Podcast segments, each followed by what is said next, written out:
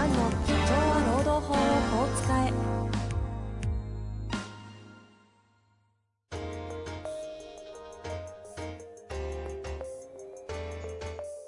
法律の下で展開されるビジネスの世界。ポッドキャスト社長は労働法をこう使えば弁護士の向井蘭が経営者の立場に立って経営者が知っておくべき労働法の基礎だけでなくビジネスに関する法律の問題を分かりやすく解説します。こんにちは、遠藤和樹です。向井蘭の社長は労働法をこう使え。向井先生、本日もよろしくお願いいたします。はい。よろしくお願いします。いきますか。はい。お願いします。早速いっちゃいましょう。はい今日はですね、ご質問長いですよ。はい。えー今回いただいたのは、えーあ、社労士の先生ですね。えー社労士でいながら、えー経営者としてされている、はい。女性の方です。はいご質問です。いきたいと思います。えー向井先生、遠藤さん、いつも勉強になる番組をありがとうございます。毎週楽しみにしています。はい。ありがとうございます。毎週聞いてくださってるんですねありがとうござい。ます。えー顧問先のすでに解雇予告通知を送っている解雇問題について、この先もしも訴えられたらに備えてご教示いただければと思い長文で恐縮ですが質問をお送りいたしました。いきたいと思います。えー問題の従業員は家族が急に倒れて入院することになったのを機に欠勤し、それ以降1年以上休んでいます。休み始めて2週間ほど経った頃に健康保険の傷病手当金を受給するので、メンタルクリニックに行くと会社に連絡してきました。その後も休み続けていますが、看病のためか自分の療養のためか分からず、自分勝手な言動が目立ち、他の従業員に対して、パワハラがあったと口裏を合わせてほしいと頼んでいたこともえー発覚しました。私は会社側からのこの方に辞めてもらいたいとの相談を受けましたが、えー療養開始後、1ヶ月程度での解雇は合理的な理由があるとは言えないので、しばらく様子を見て手順を踏みましょうとアドバイスをし、この時点での解雇は思いとどまってもらいました。えー残念なことに、この会社の就業規則に休職の規定はありません。うん。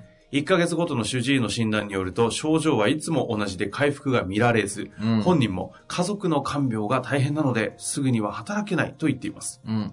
これまで何度か会社から書面や口頭で退職干渉を行って合意退職を目指しましたが、叶いませんでした。なるほど。傷病手当が1年6ヶ月で終了することを知っているからか、最近は他の病気が見つかったとのことで、今度は新しい病気を理由に傷病手当金を受給しようと考えている節もあります。うんもはや従業員としての貢献は期待できません。うん。療養期間は1年を超え、他の従業員からは欠勤、長期欠勤を認めていることについて苦情が出ています。うん。どうやら SNS で旅行の写真などを発信しているようです。うん。このまま問題を先延ばしにしたところで円満解決が見込めそうにもないので、前、先日思い切って会社から解雇予告通知を郵送いたしました。はい。送ったものの訴えられたらどうしようとの不安もあります。はい。もしもの事態に備え何を、何かをすればいいのか、これまでの間違いの指摘も含めごご助言いただけると幸いです。はい。お願いいたしますということです。はい。超リアル。これ、コンサル案件じゃないですか、これ。コンサルというか、まあ、ガチ案件じゃないですか。すごいですね。すごい質問来ましたね。これやらせですか？やらせじゃないです。やらせですか？あの、で、も、存じ上げてる、あそうなんですね。はいこの質問すごいですね。全然やらせじゃないです。あの、正直、これは、何ですかね。普通の人からすると、よくわかんないぐらい、あの、結構専門領域の話なので、お願いします。はい。どこからですか？どこから？はい。あの、やっぱ特徴的なところが、給食制度がないっていうのは、まあ珍しいですね、今時あの。あ。就業規則はあるけど、給食制度はないっていうのは、珍しくて、で、二つ考えられてですね。はい。一つは本当に簡簡易的な就業規則を作ったのか、あとは、あの、あえて給食を作らないって就業規則もあるんですよ。ええ別に違法じゃないんですね。あの、給食制度を作るかどうかは会社が決めることなんで。だけど、あの、作らないと何が起きるかっていうと、こういうふうにいつ終わるかがわかんないんですよ、逆に。なるほど。えっ、と、1ヶ月でね、家族の看病で、それで辛労で、じゃあはいはい1ヶ月休んだから解雇できるかっていうと、なんかかわいそうな、なんか気もするし、えー、どうしようどうしようっつってる間に、まあ長くなるっていうのはあるんで、まあこれが珍しいですよね。ねで、あとは、その、病気がどんどん変わっていってると。ですね。新しい病気を理由にっておっしゃってますね。で、でも診断書はちゃんと出してきてるっていうのは、まずこれがちょっと変わってますね。ええ普通は同じ病気がずっと続くんで。あともう一つは、その、なんか SNS に旅行の写真とアッかプしてると。元気そうな写真をアップしてると。はい。これもありありがちですね。ありがちなんですか？ありがちです。驚かないですね。今で言うとインスタグラムかな。はい。写真って。言ったら。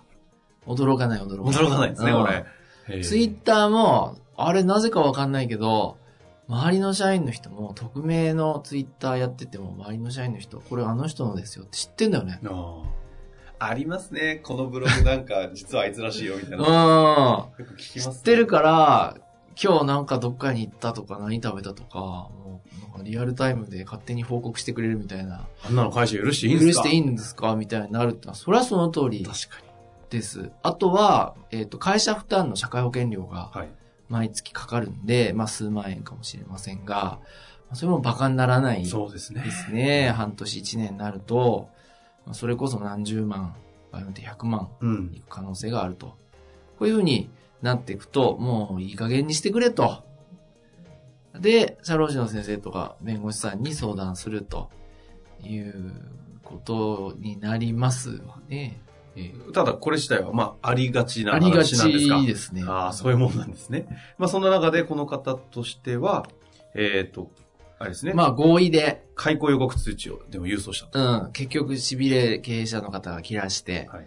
じゃあしょうがないですねってなって予告通知出したのこれ、開口予告通知というのは、はい。あの、イメージつくんですけど、法的にはどういう意味合いがあるものになるんですか？法的には予告なんで文字通り、えー30日後に、だいたい30日後に、えー解雇しますと。予告すると。そういう通知を送って、で、何にもないとそのまんま30日後に解雇したことと同じことになる。あ、そうなんですね。はいじゃあ、その、何もなければ一方的に解雇っていうのは成り立つと。えそこがね、そこが問題で、あここが問題ですねえーだから労働契約法上その解雇には社会通念上相当な理由が必要だとはい。言われてるんですね。で、その、じゃあ、何が、何をもってその相当な理由かって言ったら、そのケースバイケースで、で、今回でやっぱり、一点気になるのは、あるんですか？気になるところ。の主治医の先生にう、ん。面談もしくは情報提供、ヒアリングをしてないですね。会社が。はい。はあ、そこ。うん。あと、もう一つは、はい。本人と面談なさってるみたいなんですけど、復職する気あるの？と。で、どういう仕事で戻るとか考えてるとかっていう話話し合いもやってない。うんこの二つが欠けてると大体負けますね。あら、そうなんですね。はい。負けますので、うで、なんで負けるんだよって言われると、それを答えるの難しいんですけど、よ要するに裁判例でそういう裁判例があって、医師との主治医との面談もせずに解雇するのは、これは時期尚早で、うん解雇の社会通念上相当ではないと。企業努力足らずな。あ、そうですね。っていうふうな、まあ裁判例、有名な裁判例があって、うん、もう10年ぐらい前ですけど、うん、だから、まあ、訴えられると負けちゃうんだけど、でも僕の感触は、五分五分かなと。ほもしくは、64ぐらいで6ぐらいで何も言ってこないでこのまま終わるかなと。う。はあ、はあはあはというのは、あの、傷病手当金というのは退職後も一定の条件があればもらえますので、あ、ええしばらく生活のそんなに困らないんですね。退職後からうん。新規カウントになるんですか？いや、えっ、とね、えっ、と、退職後も最大1年6ヶ月もらえるのかな。はあの一定の加入期間があればもらえるという制度があって、ですので、しばらく生活に困らないので、新しい病気うん。が見つかったって言ってるし。うん。ですので、言ってこない可能性もあって、で、言ってくるとしたら意外と3ヶ月、4ヶ月後ぐらいで。一番嫌な感じじゃないしか。ばらく言ってこないんじゃないかなっていう気がして、で、あの、僕はあの、このご質問なさってる方の地域知ってますけど、大都市ではないんですね。ローカル側なんですね。うん。そうすると、あんまり弁護士さん相談するとか、そういう考えがないんですよ。ああ、なるほうどね。はん。で、ネットでインスタグラムとかフェイスブック使えるような人でも、検索するかっつったら、しないんですね。こういう。なもんですか？うんしない人はしないんですよ。あ簡単なんですけど、すれば。でも意外としなくて、だからこのまんま終わる可能性も5分か6分ぐらい、あ、5割、6、6割ぐらいあるかなと思いますけど。ですからまあ、まあ、もうしか、もうやってしまったんでね、まあ、あとは待つだけっていうか、うん、5割、6割ぐらいは何も起きないんじゃないかなと。あ、でもそんな感じなんですね。そこは面白いですね。うんその、8割、9割大丈夫とはちょっと言えないかな。これじゃあ仮にですよ、はいえっ、と、言われるた場合はい。もそうですし、言われるとしたら、まずどういうふうに言われる可能性が、こう、言われるとしたらまあ一番まああり得るのは、地元の弁護士さんとかに相談したら、いや、こんなのダメだよと、こうこうこういう判例があって、つって、内容証明郵便が来て、解雇は無効ですと。職場復帰させてくださいと。もしくは、今の体調悪いんだけども、あの、もうあと1ヶ月後には戻れますと。で、話し合いしてくださいとか、まあそういうつお手紙が来て、はあはあまあ、でもね、金銭解決ですよ。うん基本は戻る、この方、戻るっていうのは難しいから、だからまあ結局お金で解決できると思うんで、まあ僕はいきなり訴えるってよりは、弁護士さんの内容証明か、あとは斡旋。斡旋。各地方都道府県労働局に、斡旋っていう機関があるんですね。はい紛争調整委員会の斡旋っていう制度があって、無料で、専門家もつけずに、自力でできるんですよ。と、その自治体、あの、労働局が呼び出してくれるんですね、相手を。ほうほう。で、こう、面と向かうと喧嘩になっちゃうから、離婚の調停もそうですけど、はいはいはい間に人が入って話聞いてくれるんですよ。仲裁が。仲裁。はうん。で、あの、強制力ないし、結論も出ないんですけど、話し合いができるんですね。そうすると、で、この中、あの、調停員っていう方は、まあ、弁護士さんだったり、学者の先生だったへえり、社労士さんだったりするんで、それなりに知ってるんで、まあ、このぐらいでも終わりにしたら、みたいな話でまとまることもいいんですよ。その時のは、お金っておっしゃってましたけど、お金でまとまる場合は、な何をて、何を保証することになるんですか、この場合。残業代云々とかじゃないじゃないですか。残業代云々じゃない。うん。あの、結局身分を買うんですね。社員としての身分を。はあ。戻れる権利があると私は。じゃあこれを買ってくださいと。こういうことですね。へえ、それって、そ、相場感あるんですか？年収のこんなもんみたいな。うん。いやいや、年収まで全然いかない。斡旋だったら、うん、1ヶ月に、1ヶ月、2ヶ月、3ヶ月とかそのぐらいですね。ああ。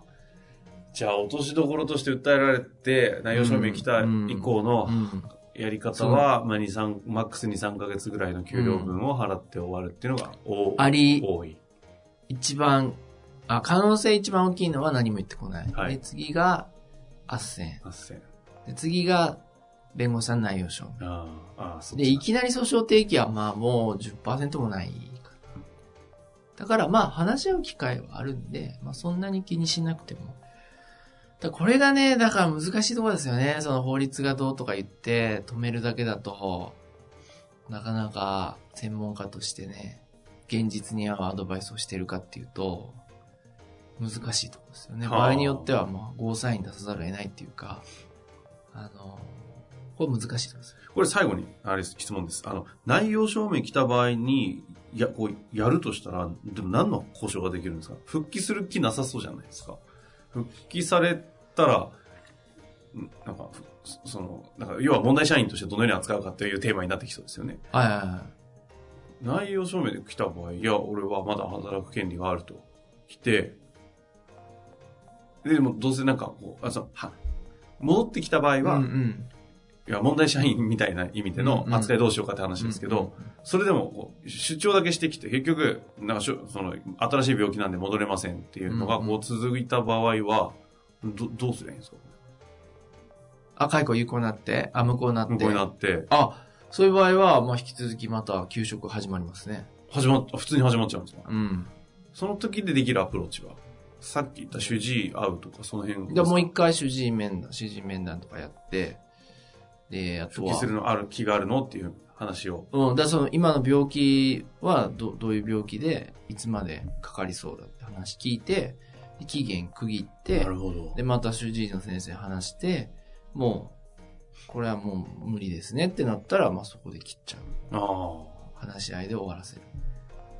っていうことだね。なるほど戻れるってなったら、じゃあどこがいいですかっていう話になるけど、こういう人も勤労意欲を失ってますから、あ。はいはい、ですね。戻る気ないんで、まあそこでお金で解決するっていうことが結局そこに行く。そう。戻る気ないですからね。あーでももう、大体、こう、方向性見えましたね。見えましたから、見えましたね。完全に見えましたね。そそんなに心配いらないですよっていう内容です。なるほど。、はいやいや、すごいわ。ちょっとこれ、ポッドキャストでやるような内容を超えてるんじゃあ、ないいかってぐらい、全然、濃厚こんなな、いっぱい、話でしたね。いっぱい質問してください。すごいですね。いやいや全。然。だからそんなに、あの、もうこれやっぱしょうがないね。もうええこんな、もう、働かないでもういつまで終わるかわからないみたいな。で、大企業だったらそういう余裕があるけど、中小企業だったら、やっぱり難しいから、なるほど。まあ、やむを得ないかなっていう気がしますねご本人がもう、いや、あの、今頑張って治療してますと、ここまで待ってくださいと。こういう事案だったらね、別だけど、もう、だらだらだらだら時間だけ過ぎていくっていうのは、もうこれは難しいですね。ということなんですね。はい。まあ、ぜひ、はいえー今のお話活かしていただいて、はいまた何かありましたら、はい。他の質問お待ちしてます。はい。ぜひ、ご質よろしくお願い問ください。します。というわけで、本日もありがとうございました。はい。よろしくお願いします。本日の番組はいかがでしたか？番組では向井蘭への質問を受け付けております。ウェブ検索で向井ロームネットと入力し、検索結果に出てくるオフィシャルウェブサイトにアクセス。その中のポッドキャストのバナーから質問フォームにご入力ください。たくさんのご応募お待ちしております。